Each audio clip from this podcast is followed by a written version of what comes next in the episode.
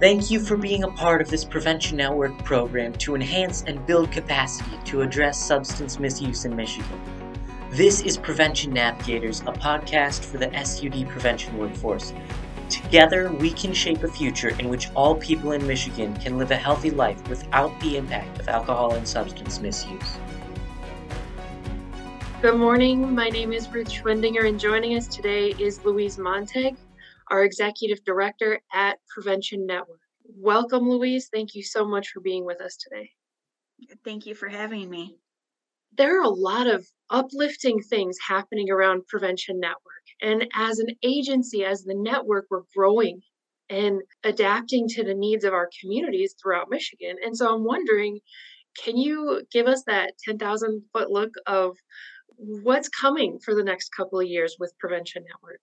So it's been really fun to be in my role the last few years. Prevention has seen a, a shift in in some ways, uh, in part due to the pandemic and which forced us in some ways to adapt and uh, rethink about how we're doing prevention, how we're reaching out and connecting with the community, what activities we're doing, and what does this look like? How do we how do we kind of move the ball forward?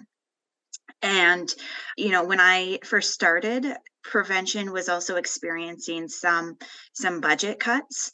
That has since changed a little bit and there's been a lot of capacity building. I think we're at this moment in time where the the field at least in michigan is really looking to how can we grow our infrastructure? How can we build that capacity so that we're successful moving forward? And what makes sense as far as foundations and frameworks in order to have effective prevention to build up the workforce in Michigan. And that's the kind of stuff that really excites me. I'm the person who loves the data, loves the the mentoring, the the support uh, piece, and so that's why uh, you know it's just it's so much fun to be in my current role and then the last year at Prevention Network, we have really helped with a lot of strategic planning. So this has been staff and board members really thinking uh, strategically and and thoughtfully about what are the true needs in our community, we reached out to prevention professionals across the state to get feedback. We really thought, what are the needs? Where are the areas that people are still struggling with? And how can we meet those needs or fill those gaps? And so some of the things that we saw were, you know, we have a brand new workforce, a lot of new prevention professionals who are looking to get into the field, which is so incredible. So, how do we support them and build them up so they have the tools and knowledge in order to be successful? We've also been looking at what are the resources that that people need the templates the toolkits the you know the pieces to make your life a little bit easier. And so we have a running list of of some of those documents that might be helpful in pieces that that might make your life a little bit easier uh, so building some of those.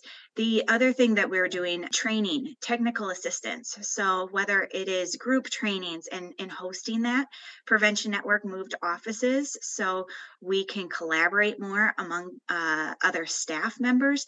But also we, oh goodness, we probably doubled are the size of our conference room, which allows a lot more people to comfortably fit for trainings and events. We're happy to share that space with other people. And so, really excited, you know, as we're coming back to in person activities, excited to host people and have people over for some of that in person learning we also starting to provide and wanting to continue to provide some technical assistance and support with coalitions more one on one. So maybe a specific coalition is struggling with X, Y, and Z. You know, reaching out to us and seeing if there's a staff person who has that expertise and matching them up to provide that one-on-one technical assistance or at least guide them to maybe maybe the adjacent uh, counties coalition is also working on the same project. How can we connect the dots and make that uh, work, which leads me to some of that networking piece is who else is uh, in the state who's doing some of this work? Where are coalitions at if there are new professionals in the field can we match them up? What is what's going on uh, in different parts of the state? And so part of that is the networking piece. If you're not already involved in one of our statewide coalition groups i would recommend joining. At a minimum you get to know other people who are are doing some really cool work across the state and better networking and as well as just the increased knowledge of, of what's happening across the state and how to collectively enhance prevention efforts. Then if you're not the the group stuff then you also have the mentoring. MCRUD, the michigan coalition to reduce underage drinking is kind of working on some mentoring. And if you want to be a mentor or mentee, you can sign up. Mentors, I think they're looking for somebody who's been in the field for at least three years and has a certified prevention specialist or certified prevention consultant certification through through MCBAP. So somebody who has that background, that knowledge, that expertise to provide that mentoring support. Mentees can be anybody in the field who wants to better connect and and grow knowledge base and skill set in prevention. And what they're going to do is they're going to match up mentors and mentees, and you can meet monthly for, I think it's six months to a year and get that one on one support. So, a really, really great new opportunity that's coming. And uh, to learn more, go to either the Michigan Coalition to Reduce Underage Drinking site that's through Prevention Network. You can find that or reach out to Mike, Mike Tobias, our MCRUD coordinator. So, lots of really exciting stuff coming. And what kind of brings all of this together is our new website. We have redesigned our website to help with easier access to finding things and to bring all of these resources that we're talking about that training, technical assistance, the resources, the networking to that website and create kind of a hub or a portal for that. So at the end of January, we will be launching this new site where anybody across the state can create a, a username for no cost and have access to an entire library of resources. I think I'm currently uploading 150 resources to get us started. So it's a good amount of resources. There will be a contact list of others across the state who are doing some some really cool work. A chat forum for those who want to reach out and ask quick questions. There will also be we will be continually updating that website with training and events. So feel free to always uh, eh, eh, follow back up as you can even now uh, to find some of those new events as they're as we find them um, and hear about them. We're posting them for people. So that's kind of where we're at and what we're up to. So some really exciting stuff. And I think that kind of leads me into some of the new grant program with the Partnership for Success grant. Well, I was taking some notes and what you were going through, and I had just a couple of, of questions, wondering if we can elucidate that a little bit more for the, the capacity building part, because obviously that's still my focus. Mm-hmm. Um, you talked about the foundations and the frameworks for capacity building. And can can you go through the steps of or the different phases of the strategic prevention framework and just give us like a brief summary for each one and how it kind of fits together. And and that would be helpful i think just to make sure that that's the type of information people really need foundationally. Yeah. So when we're talking about the strategic prevention framework, uh, very similar to other models of and frameworks when it comes to public health uh, and prevention the strategic prevention framework it's a it's a nice little flower if you were to google it. The first step is that needs assessment it really kind of building up similar to what i had mentioned with the strategic planning session is really first reaching out and seeing what's currently happening where are we at what are the true needs? Maybe it's the looking at the data in the community assessment. Maybe the piece is is figuring out what is community readiness? Where is the community on some of these key issues uh, that we're concerned about. And then the next step is really building capacity. So that could look like what resources do we have in place? Do we have the fiscal resources that we need? Do we need to apply for new grants? Do we need to partner with another agency? Is there community support and, and donations or fundraising that we can do? But even beyond the fiscal resources, we're also looking at do we have the physical resources? Do we have the space that's needed? Maybe we're trying to host trainings. If we don't have a, a space to host those trainings, we need to build capacity around that area. Or or staffing. Maybe we're all volunteer led, which is fantastic. But sometimes having a dedicated staff person or paid staff person can help with coordinating or increase the reliability in moving your project or your program forward. So maybe it's looking at that depending on the situation. And then once you've built up your capacity, uh, maybe it's bringing new people to the table, things like that once you've built up your capacity, then you are getting into the planning phase, planning, implementation, and evaluation. And uh, that's where you're you're planning for whatever program, project, activity to prevent substance use disorders. It's looking at what is evidence based, what makes sense, and is actually going to move the dial forward for population based prevention activities that we're doing and then we implement and we wrap around and make sure with evaluation. Uh, there's the the process evaluation making sure you know did things go as planned? Maybe halfway through we realized that we didn't number the pre and post test correctly or you know there was something that we need to change in the process to to make the program run smoother. So maybe it's some of that in the evaluation. Or and then there's the the larger evaluation more of outcome evaluation did we actually achieve what we set out to achieve? So if we were looking to reduce underage drinking or reduce vaping by whatever percent, did we actually achieve that? If so, fantastic. What were the key pieces to get us there that we can capitalize on?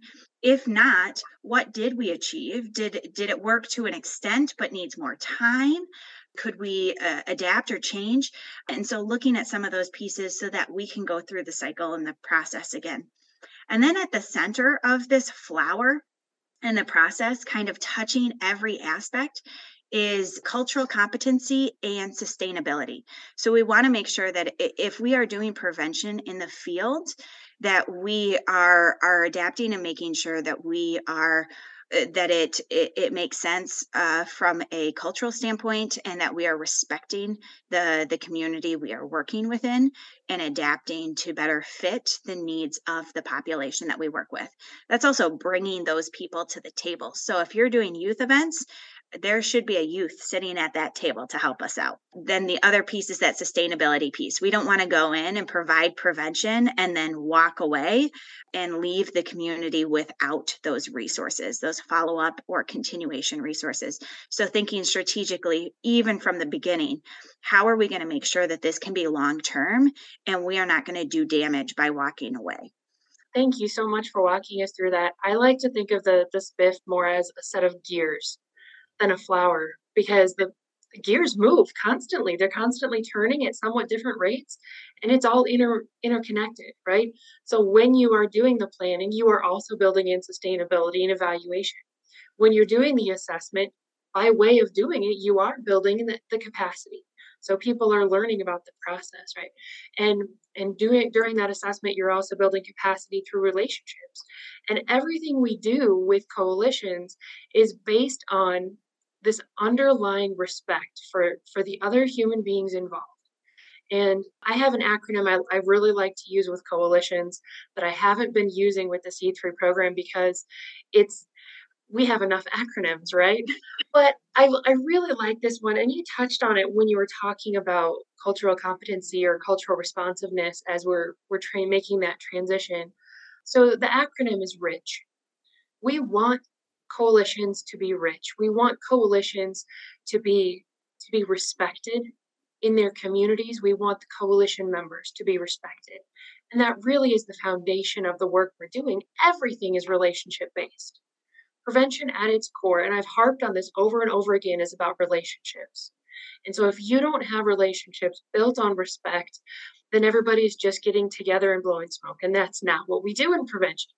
When we have rich coalitions, we start with that respect, but we also build on that knowledge. We understand that we have growth. We understand that we have limited experience, and that's why we value the input from everybody else.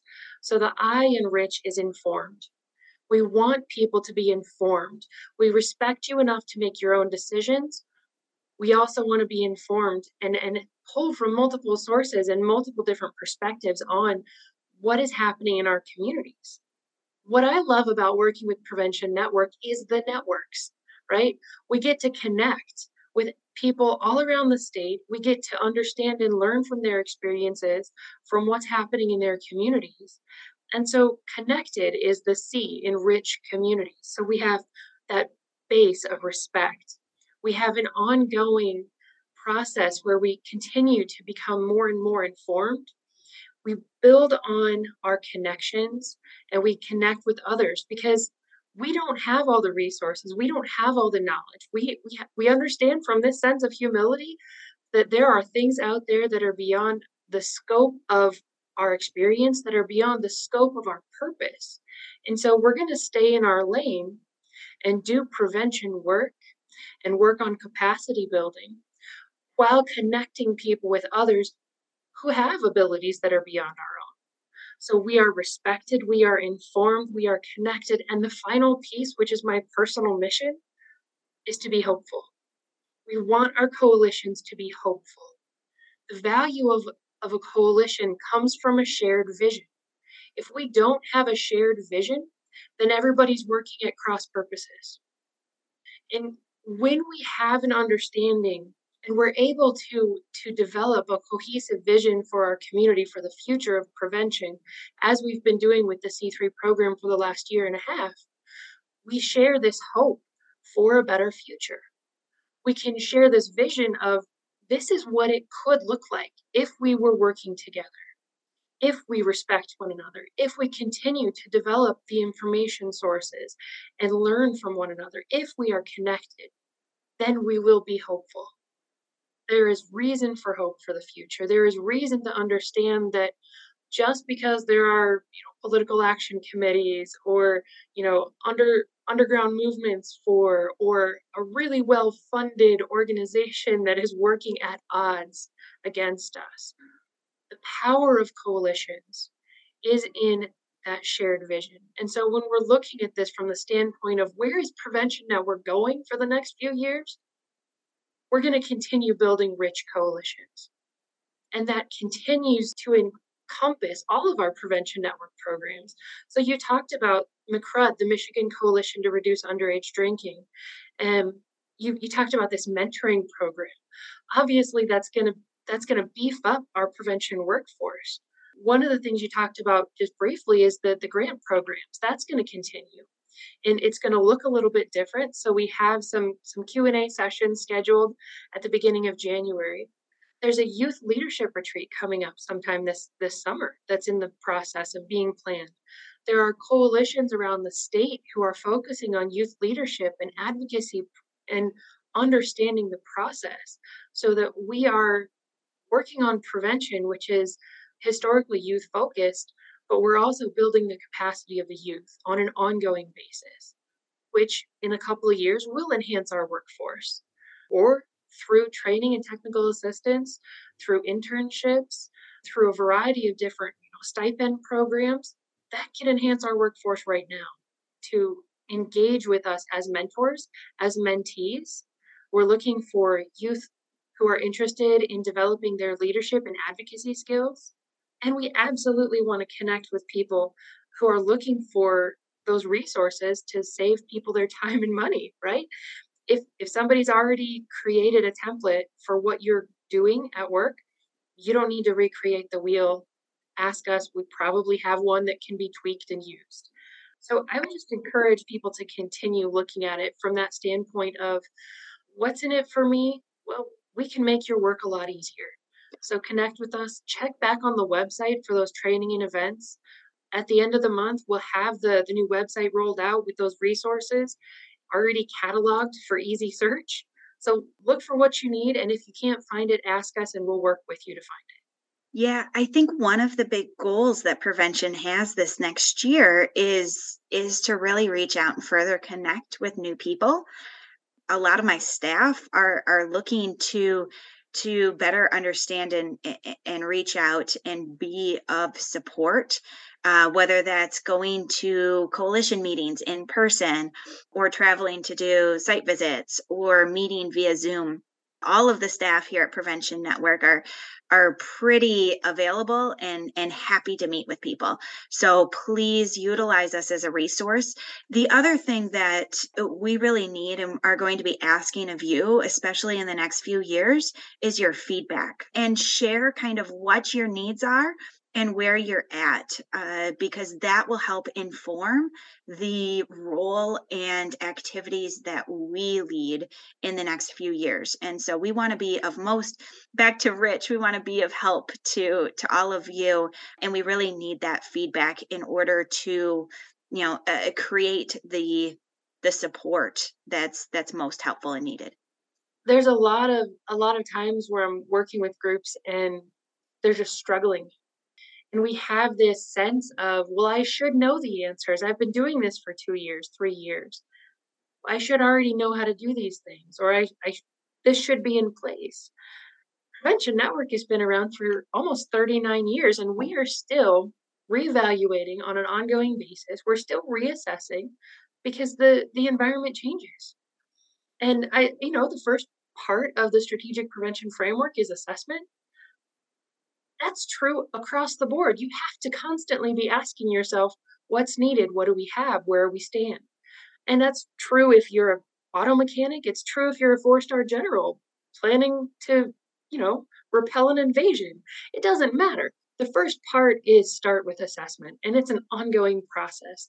The gears on that on the spiff, they never stop turning. And when they stop turning, everything stops. And it takes a lot of energy. It takes a lot to get those wheels turning again. And so, what we're doing with the C3 programs, what we're doing with Prevention Network, is we're going to continue to push, we're going to continue to build momentum.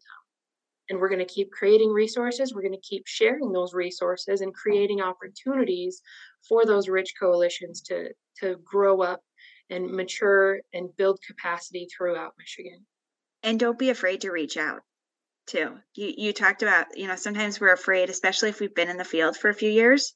I've been in the field for i've been with prevention network for five years been working on prevention for eight plus years in a professional capacity. And really if i were to think back i've been doing some form of prevention since probably eh, high school you know and i still don't have all the answers. And so i think it's okay to to reach out and to ask those questions and to to connect. And you know there's there's no such thing as really a, a silly question or or feeling you know th- there is such a thing as feeling embarrassed about you know asking. But i hope that we can put you at ease in in having those conversations. Perfect. Thank you.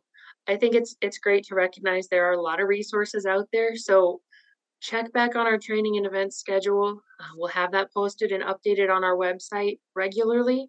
If you ever have questions or something you can't find on your own, ask one of us. We're not here to, to give you a fish, but to teach you to fish. So take a look at the resources we offer. Let us show you how we use them. We can learn from you how you use them so that we're being effective and efficient with our time and energy and our resources. So get connected with us. Let's have those conversations. And I look forward to hearing from everybody in the next couple of months. Thank you, Louise, for your time today. Everybody have a have a great and safe rest of your winter. Happy New Year. We invite you to respond by getting connected. Subscribe and listen. Visit our online community. Contact Ruth to participate in workshops or request one on one guidance about this month's topic. Email Ruth at ruths at preventionnetwork.org or call 517 393 6890. Thank you so much for your contributions to shape the future through prevention. This has been Prevention Navigators, a Prevention Network program.